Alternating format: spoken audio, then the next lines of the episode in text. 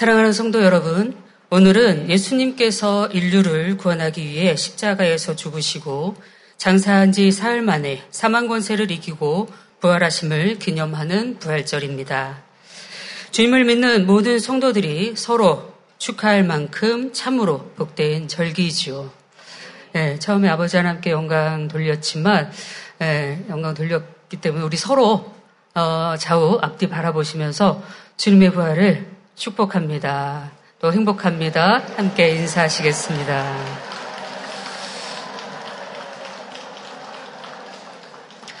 네, 또한 우리 사랑하는 목자님이 계시기 때문에 이 주님의 부활을 더 행복하게 우리가 준비할 수 있고 또 어떤 마음으로 이 부활절, 주님의 부활을 준비해야 될지를 잘 알고 있기에 너무나 감사하고 행복한 것 같습니다.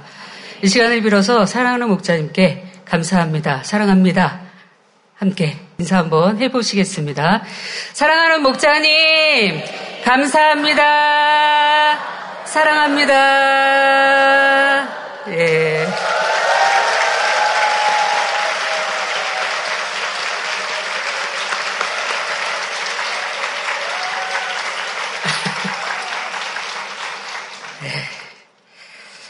주님께서 부활하심으로 우리가 영원한 생명을 얻었고 천국을 소망할 수 있게, 있게 되었기 때문입니다. 그런데 부활에 담긴 가치와 의미는 단지 영생과 천국만이 아닙니다. 여러분이 귀한 보석을 갖고 있다고 상상해 보시기 바랍니다. 단지 귀한 보석 정도로만 알고 있었는데 어느 날 보석 감정사가 그 보석이 얼마나 가치가 있는지 자세히 알려주었습니다. 단순히 물질적인 가치뿐 아니라 아름다움, 문화적 가치, 희소성의 가치 등 여러분이 알고 있었던 그 이상의 의미가 있음을 알게 되었지요. 그러면 그 후로 이 보석을 갖고 있다는 사실이 더 큰 기쁨으로 다가올 것입니다. 저와 여러분은 부활이라는 값진 보물을 선물로 받았습니다. 그 가치가 얼마나 큰지 깨달으면 부활의 기쁨과 소망이 더욱 넘치게 될 것입니다. 이 시간 말씀을 통해 부활의 의미와 가치를 마음 깊이 깨달음으로 부활의 소망을 주신 아버지 하나님께 감사와 영광을 돌리시기 바랍니다. 사랑하는 성도 여러분, 예수 그리스도를 영접한 우리 모두에게 부활이란 영생과 아름다운 천국 외에도 매우 중요한 의미가 있습니다. 부활의 의미와 가치를 더욱 깊이 깨달을 수 있도록 크게 세 가지 분야로 말씀드리겠습니다. 첫째로 부활은 아버지 하나님만이 하실 수 있는 권능을 나타내십니다. 최근 많은 과학자들과 의사들이 조만간 인간 복제가 실현될 수 있다고 전망하지요. 이렇게 과학과 의학이 고도로 발달하다 보니 은연중에 인간의 삶과 죽음까지도 사람이 주관할 수 있다는 기대를 갖기도 합니다. 그러나 아무리 뛰어난 의학기술과 장비로도 죽은 사람을 살리지는 못하지요.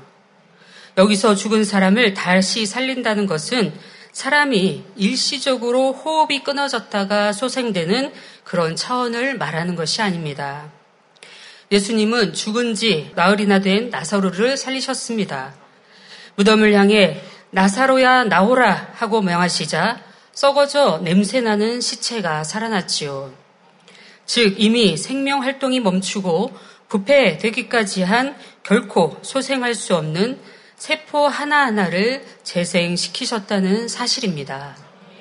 에스겔 37장에 보면 하나님께서 에스겔 선지자에게 마른 뼈들이 살아나는 환상을 보여주셨습니다.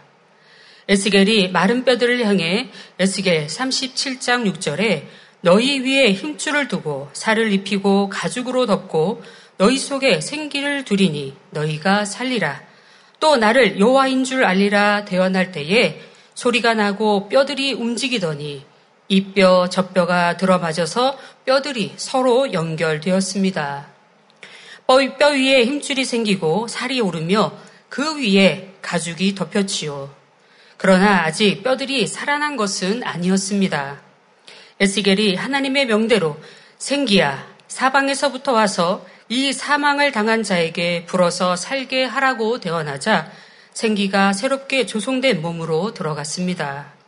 그러자 몸들이 곧 살아났고 큰 군대가 되었습니다. 물론 이 일은 이방 나라에 멸망하다시피 한 이스라엘, 이스라엘이 재건될 것을 환상을 통해 상징적으로 보여주신 것입니다. 그런데 여기서 우리는 불가능한 일을 가능하게 하시는 하나님의 능력을 깨달을 수가 있습니다. 주님이 공중, 에 강림하실 때에 이보다 더 놀라운 부활의 역사가 일어나지요. 데살로니가 전서 4장 16절 17절에는 주께서 호령과 천사장의 소리와 하나님의 나팔로 친히 하늘로 쫓아 강림하시리니 그리스도 안에서 죽은 자들이 먼저 일어나고 그 후에 우리 살아남은 자도 저희와 함께 구름 속으로 끌어올려 공중에서 주를 영접하게 하시리니 그리하여 우리가 항상 주와 함께 있으리라 말씀하십니다. 그리스도 안에서 죽은 자들이란 주님을 믿는 성도들 중 수명이 다해 죽은 사람들을 말씀합니다. 창사 일에 주님을 믿는 성도들 중에 수백, 수천 년 전에 죽은 사람들도 있습니다. 사람의 몸은 몇십 년만 지나도 형체가 남지 않을 정도로 부패되지요. 그런데 주님이 공중에 강림하실 때에는 마른 뼈도 아니고 완전히 썩어 분해된 몸이 다시 살아납니다. 몸의 형체가 다시 복원되고 그 몸과 몸의 주인인 영혼이 결합하지요. 대회 때도 자세히 말씀 들으셨죠. 더 놀라운 것은 이때 다시 소생되는 몸은 공중으로 들려 올라갈 수 있고 7년 혼인 잔치가 베풀어지는 둘째 하늘에 머물 수도 있다는 것입니다. 즉, 이 육의 세상의 흙으로 지어진 몸이 둘째 하늘, 곧 영의 공간에 들어갈 수 있는 신령한 몸으로 변화되는 것입니다. 이것이 바로 하나님의 권능입니다. 곧 천지 만물을 창조하신 권능으로 하나님의 권능으로만 이 모든 일을 하실 수 있는 것입니다. 하나님께서는 십자가에 못 박혀 죽으신 예수님을 이 권능으로 살리셨습니다. 그리고 부활하신 주님의 행적을 성경에 기록 삼으심으로 신령한 부활체의 성질을 알 수 있도록 하셨지요. 성도님들의 부활이 실제로 일어날 일임을 확실한, 확실히 믿을 수 있도록 증거로 보여주신 것입니다. 이뿐만 아니라 아버지 하나님께서는 오늘날에도 우리가 부활을 믿을 수 있도록 권능의 역사를 무수히 보여주셨습니다. 예를 들어 삼도 화상으로 완전히 익어버린 피부도 당회장님의 기도로 새롭게 만들어 주셨지요.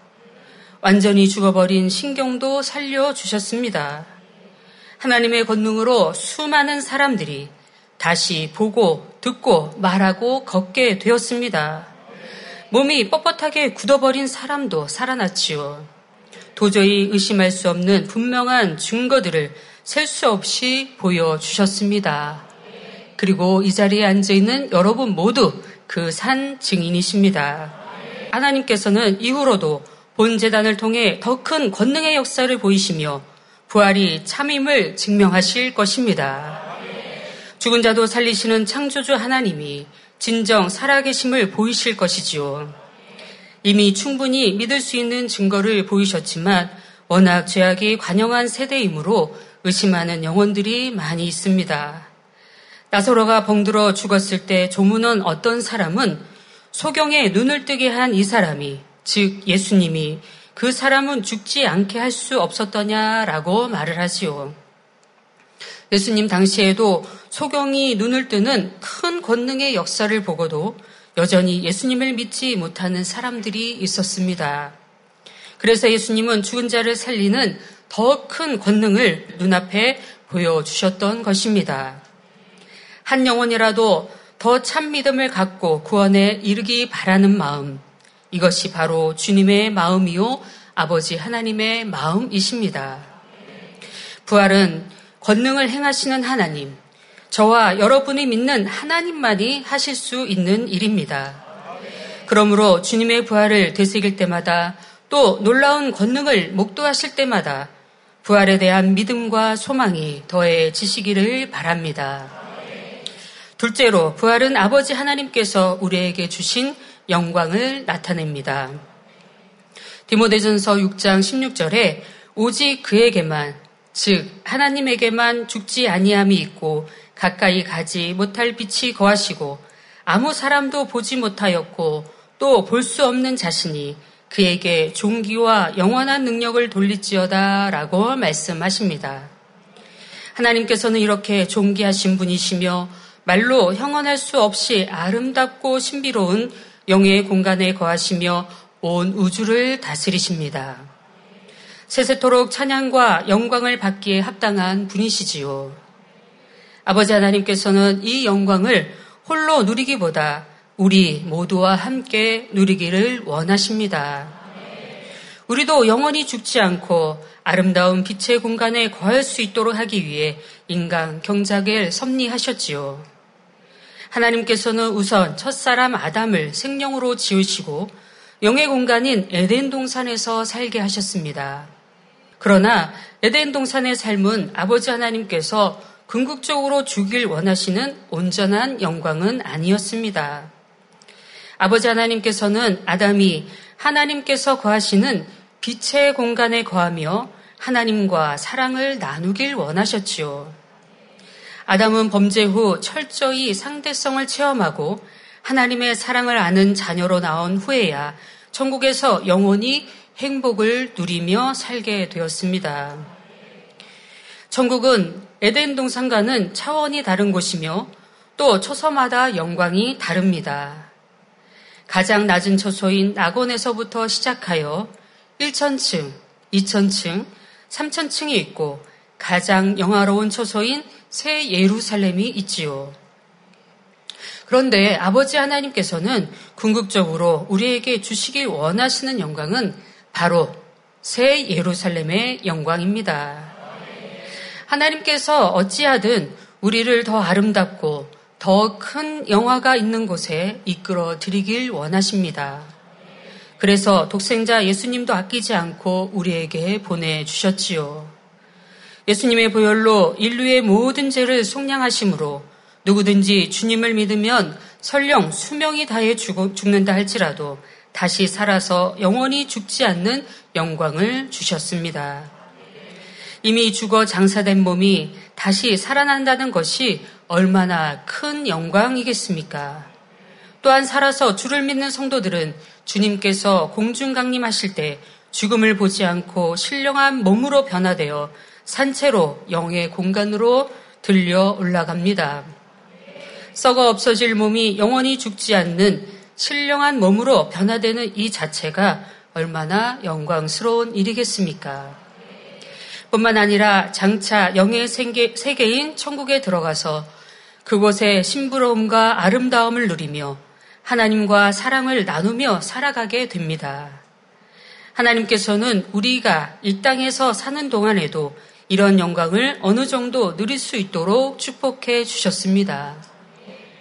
세상 사람들과 하나님을 믿는 특히 만민의 성도들을 보게 되면 만약에 10년 뒤, 20년 뒤, 3년, 30년 뒤 오랫도록 못 만나던 친구를 본다고 이렇게 하면요. 얼굴 피부나 또 빛깔이나 이런 것들이 다른 걸 볼 수가 있습니다.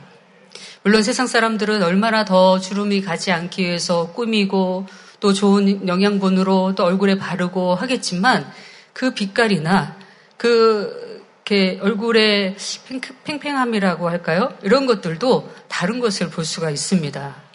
왜 아무리 근심 걱정이 있다 할지라도 하나님을 믿는 사람은 하나님께 기도하고 의지함으로 인해서 우리 마음이 평안해지고 또 천국의 소망이 있고 이 땅에서 한순간 살고 끝나는 것이 아니라 우리에게 천국을 주셨기에 그 소망이 있기에 항상 기쁨과 감사와 행복이 넘치는 것을 볼 수가 있습니다. 그리고 특히 우리 만민의 성도들 또 이 성결의 복음을 들은 모든 전 세계 성도님들은 천국 새 예루살렘이 있다는 이 소망 하나만으로도 얼마나 기쁘고 행복합니까? 그러니 뭐 늙을래야 늙을 수가 없겠죠. 이 땅에서 하나님께서는 천국의 영원한 삶을 이 땅에서도 잠시 우리 이 만민을 통해서 또 우리 목자를 통해서 또 우리 서로 서로를 통하여서 이 땅에 느낄 수 있도록 해주신 것을 볼 수 있습니다.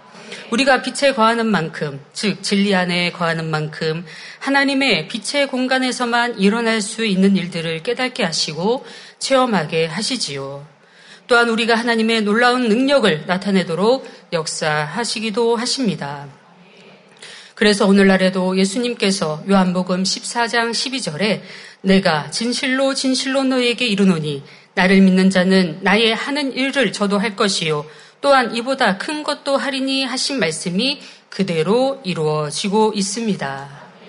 마지막이 가까운 이때에 이러한 하나님의 역사들로 인해 많은 영혼들에게 창조주 하나님의 살아계심을 증거하고 있지요.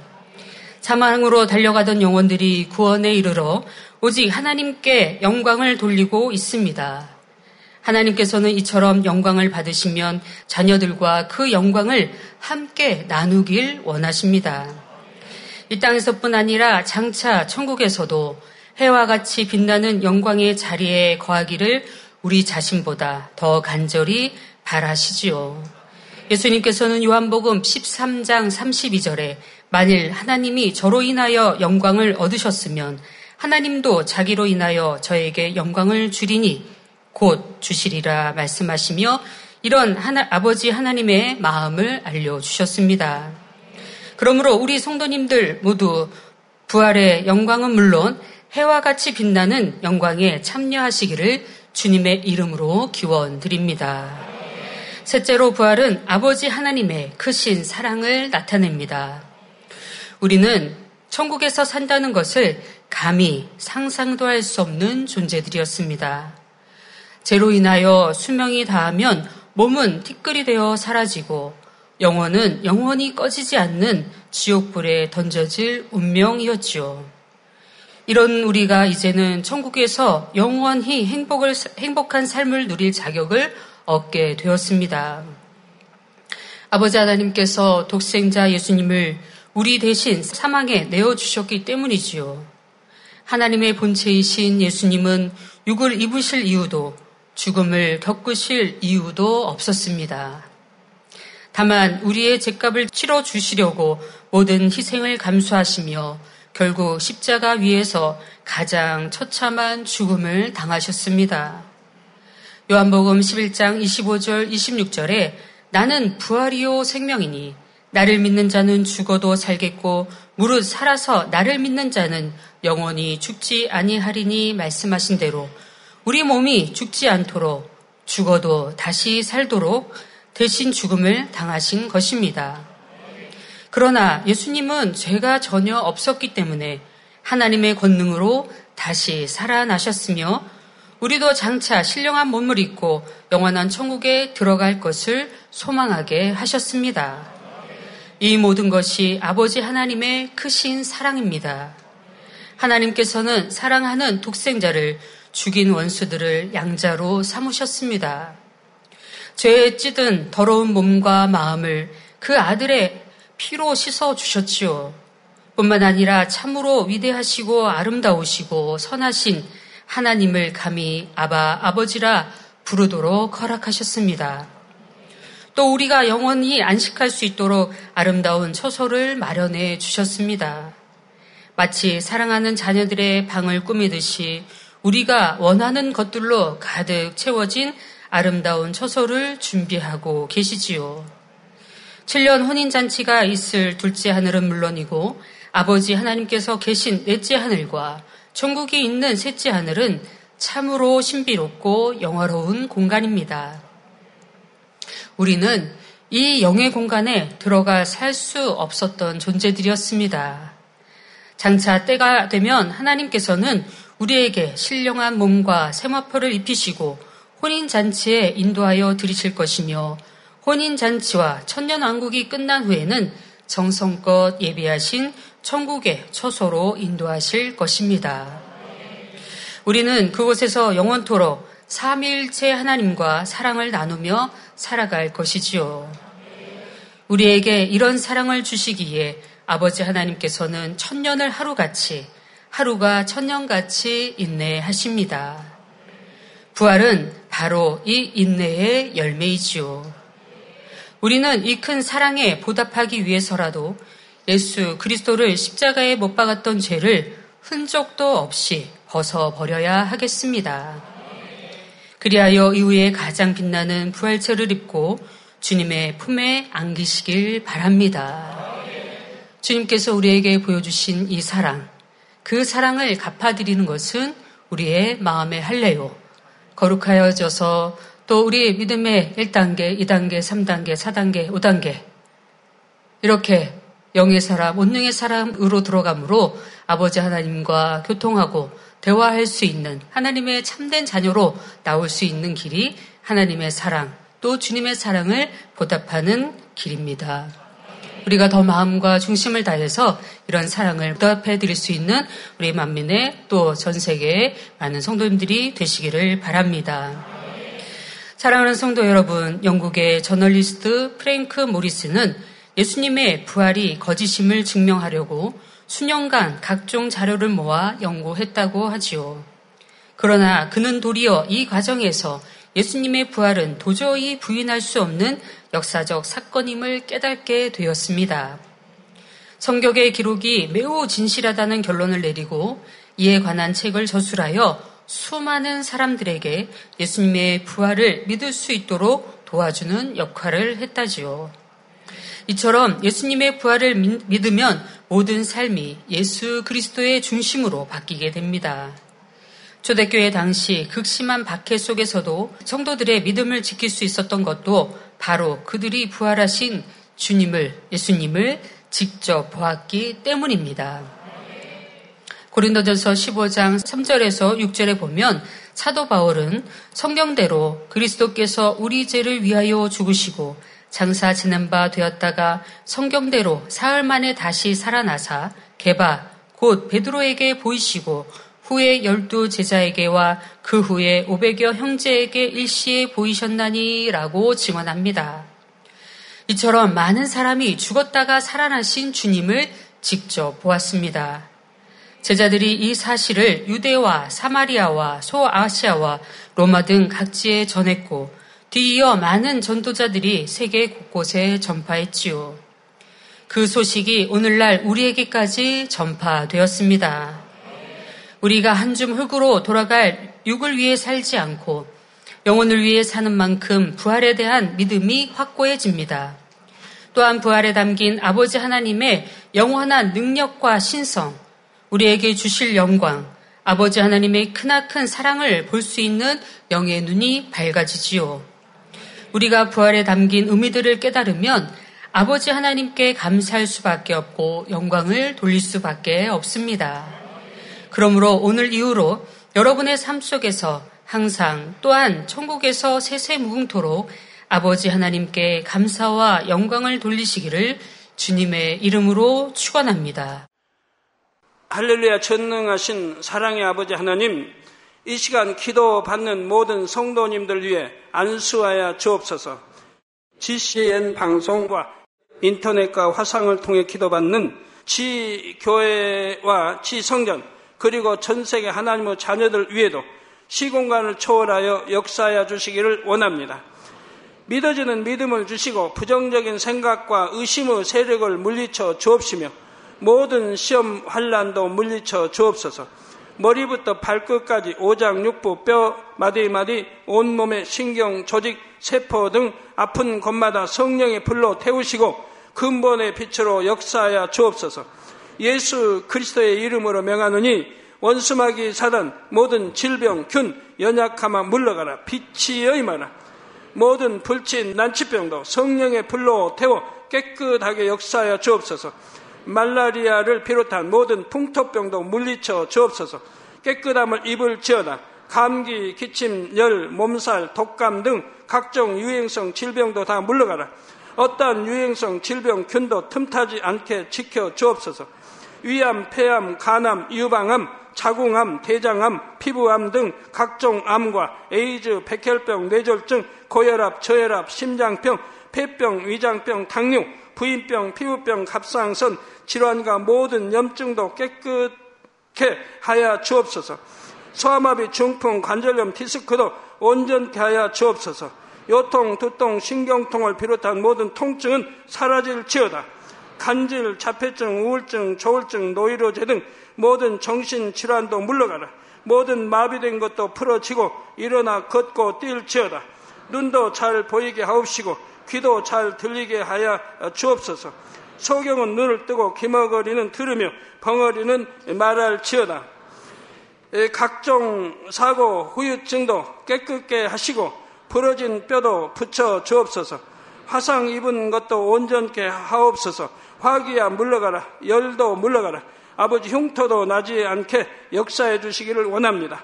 마약을 비롯하여 각종 약물과 독극물 중독도 깨끗함을 입을지어다. 죽은 신경과 세포가 살아나며 죽은 자도 살아나게 하여 주옵소서.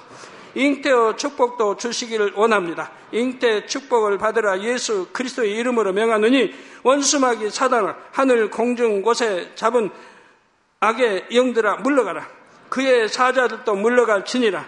이 땅의 악한 영, 더러운 영, 거짓되고 간사한 영, 이간질하고 미혹하는 모든 어둠들은 물러가라. 모든 흉악의 결박을 풀고 어둠아 물러가라. 빛이여 임하라. 아버지 하나님 부르짖어 기도할 수 있는 능력을 주시고 죄를 버리고 성결될 수 있는 능력을 주옵소서. 영혼이 잘됨 같이 범사에 잘되게 하시고 가정의 복음화도 이루어 주시길 원합니다. 한 주간도 모든 사고와 재앙으로부터 지켜주시고 불통이 없는 형통한 삶을 살 수 있도록 축복해 주옵소서. 성령의 불담으로 천군 천사와 주님의 불꽃 같은 눈동자로 모든 하나님의 자녀들과 가정, 일터, 사업들을 지켜주시기를 원합니다. 학생들에게 지와 명철을 더하시고 공부도 할 수 있는 뜨거운 마음과 열정도 더하여 주옵소서. 마음과 생각을 세상에 빼앗기지 않도록 지키시고 하나님을 뜨겁게 사랑하는 학생들로 축복하여 주옵소서. 하나님의 자녀들이 먹으나 마시나 입으나 무엇을 하든지 하나님 앞에 영광 돌리는 삶이 되게 축복하여 주시기를 원합니다. 나는 하나님을 만났노라 체험했노라 응답 받았노라 축복 받았노라 간증하는 입술이 되게 역사하여 주옵소서. 아버지 하나님 감사합니다. 홀로 영광 받으옵소서. 우리 주 예수 그리스도의 이름으로 기도하옵나이다. 아멘.